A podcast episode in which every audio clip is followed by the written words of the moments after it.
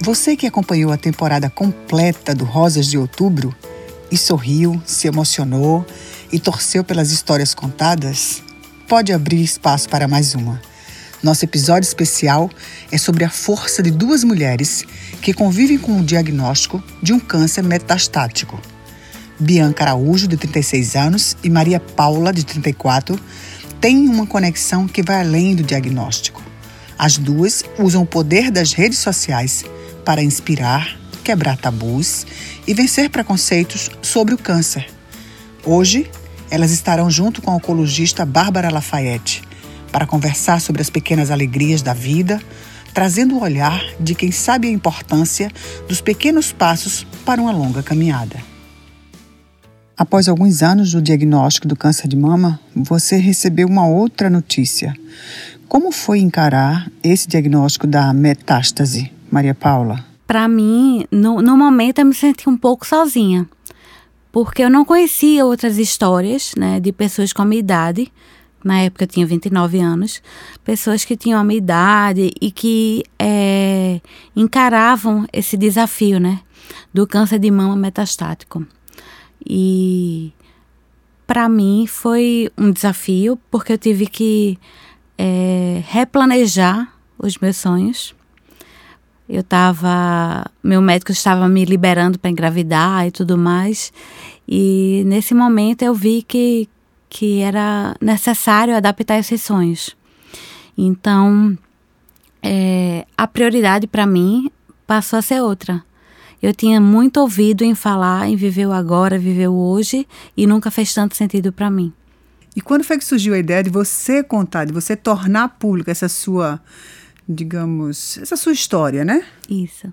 Bom, é, eu tive que fazer uma cirurgia para retirar os ovários e eu precisava de sangue, porque se fosse necessário tirar o útero, eu precisaria de sangue. Então, o hospital solicitou, né, que fosse que fosse doado, que fosse doado sangue. E a partir de então, muitas pessoas doaram um pouco delas para mim, né? E eu achava injusto não falar como eu estava, né, sem não compartilhar com as Isso, pessoas. exatamente. E aí eu criei para facilitar a minha vida. O lenço do dia, né, que é um que é onde eu compartilho minha história, era para facilitar a minha vida, era para eu dizer de uma vez o que estava acontecendo comigo, meu dia a dia, e a partir de então eu é, eu criei esses vínculos, né, também. E para você, Bianca, como foi encarar o câncer? Eu sofri questão de aceitação, de não de dizer porque eu, porque eu sabia que podia ser com qualquer pessoa e a qualquer momento, mas eu jamais seria um plano que eu, ter, que eu teria traçado para mim, né? Eu jamais, acho que ninguém jamais escolheria uma situação dessa. Só que aí ela chegou, né? E eu não tinha muito o que fazer a não ser seguir em frente, né? Vamos em frente, né? Vamos em frente porque não dá para você dar um passo para trás numa situação dessa. Com muita fé, entregando a Deus e descobrindo todo dia uma novidade, tipo, agora eu vou descobrir a radioterapia, né? Nunca fiz, né, nesse tempo todinho. Mas vamos lá, né? Maria Paula, que lição você tira de tudo isso? Por mais que a gente não fale em cura, né, no diagnóstico metastático, é, por mais que a medicina não fale em cura, né, eu, eu vivencio a cura todos os dias. E essa é a lição que fica para mim. É que eu tô. Nesse momento eu me sinto saudável. Então é, é importante ir em frente. E seu corpo tem respondido muito bem a isso, né? Isso. Vê-la desse jeito isso. sorridente e otimista. Com é, cada eu... raiado do sol. Obrigada. Isso é muito bacana. É, eu, eu costumo dizer, né, que é, o primeiro protocolo né, de quimioterapia de drogas que eu fiz, eu pesquisei na internet e tudo, que a mediana de sobrevida livre da doença era de 56 meses. Eu já passei esses 56 meses, então agora é só dobrar, dobrar, dobrar, dobrar, né? Isso. Doutora Bárbara, como é lidar com pacientes que chegam ao seu consultório com essas histórias semelhantes à de Bianca? É, assim, é, é um processo de, de aprendizado nosso também, né? Assim, de como lidar com isso, né? E Eu sempre digo que os momentos mais difíceis, normalmente, assim, vendo, escutando Bianca falar, é quando você dá um diagnóstico. E o diagnóstico da recidiva também, eu digo que é um diagnóstico muito duro de se dar para o paciente. Porque, assim, lógico que ninguém tem uma expectativa boa com câncer, mas tem aquelas pessoas onde o câncer é, acabou, acha que acabou tudo. Tem aquelas pessoas que conseguem encarar de uma maneira um pouco menos ruim, vamos dizer assim, porque bem mesmo o primeiro contato é sempre muito difícil. Você tem um problema e uma solução. Então, mesmo que minha solução não seja resolver tudo ali, eu sempre tento dar pelo menos algum planejamento. Lógico que tem situações que a gente não consegue dar um planejamento 100% naquela primeira consulta, uhum. mas eu tento dar pelo menos um, um, norte, vamos dizer assim, nem que não seja um norte completo. Então, uma palavra de esperança, né? A gente descobriu isso, eu sei que é ruim, a gente vai encarar junto. E eu sempre digo que acaba que essa relação médico-paciente é meio que um casamento, né? Assim, lógico que a pessoa tem direito a essa separação se, se não der certo, mas assim, mas eu digo um casamento do ponto de vista que eu tento que o paciente entenda que eu vou estar ali sempre junto.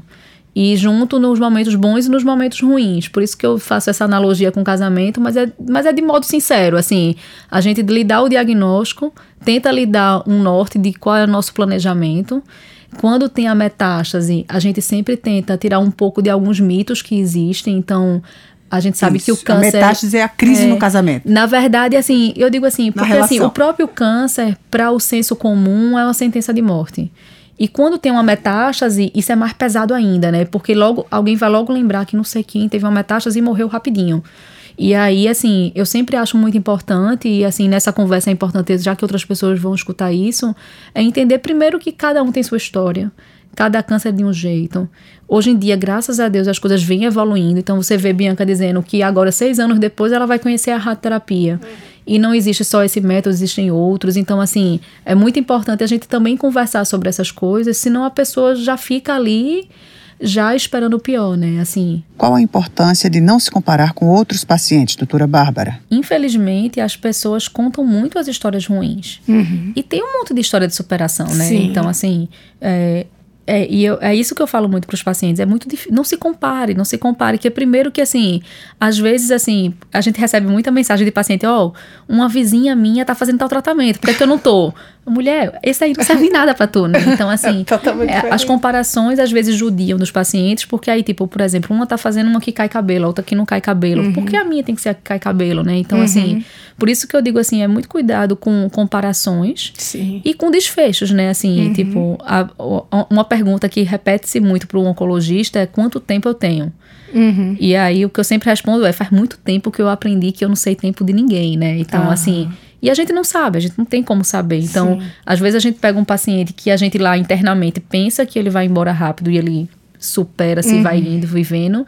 E tem aquele que tem tudo para dar certo e dar errado, né? Uhum. Então, por isso que é muito o agora, o não se comparar e o ir um dia de cada vez. Sim. Às vezes o que é para um não é para outro. Então, assim, porque é muito isso. Eu acho que as histórias podem ser contadas, Sim. mas vamos contar as boas e as ruins, né? uhum. né? Vamos contar. Não estou dizendo que as ruins têm que ser escondidas, não é isso. A gente tem que saber que tem histórias que são difíceis, mas a gente também pode saber que tem muita história boa, Exatamente. né? Assim. Como é que você faz, é, Bianca? Assim, como é que você convive com esse diagnóstico? Com o passar do tempo, você vai também, não é se acostumando, mas tudo que parecia que ia virar de cabeça para baixo e que talvez nem existisse mais vida, porque você agora ia ter que se virar num tratamento tão difícil que você não sabe nem por onde começar.